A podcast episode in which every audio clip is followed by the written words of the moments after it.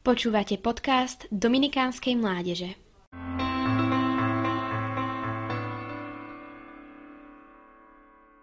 Ôsme prikázanie – žiť v pravde. Poznáte pravdu a pravda vás vyslobodí. Neklamať.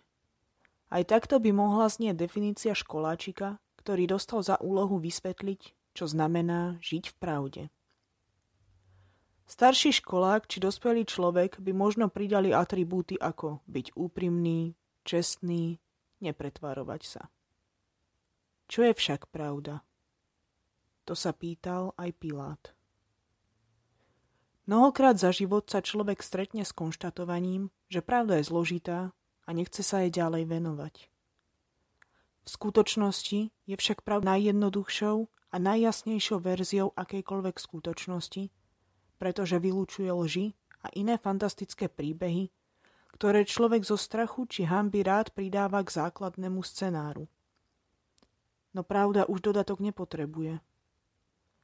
Najsilnejším argumentom je v tomto prípade Ježišovo vyhlásenie, že on sám je pravda.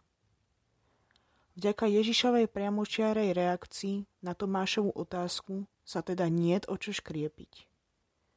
Žiť v pravde znamená žiť v pravde s veľkým P, teda v Kristovi samom.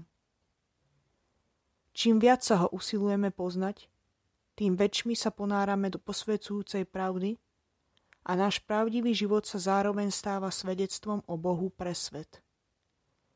Žiť v Kristovi, v pravde, potom prináša svetlo aj tam, kde ešte stále panuje tma nevedomosti a blúdu. Jeden z veľmi hodnotných, no pritom až neuveriteľne jednoduchých návodov, ako žiť pravdivý život, ponúka Ježiš počas slávnej reči na vrchu. Vaša reč nech je áno, áno, nie, nie. Čo je navyše, pochádza od zlého. Pravda. Nevždy sa za ňu stavia ľahko. Niekedy si môže vyžiadať sprievodné nepríjemnosti. No vyslobodzuje. Nebuďme ako Pilát, ktorý sa síce pýtal, čo je pravda, no nespoznal pravdu pred sebou a vydal ju na smrť. Naučme sa byť v medziach pravdy jednoduchý ako holubice a nepridávame k nej nič, čo neslúži nášmu posveteniu. Posväť ich pravdou, tvoje slovo je pravda.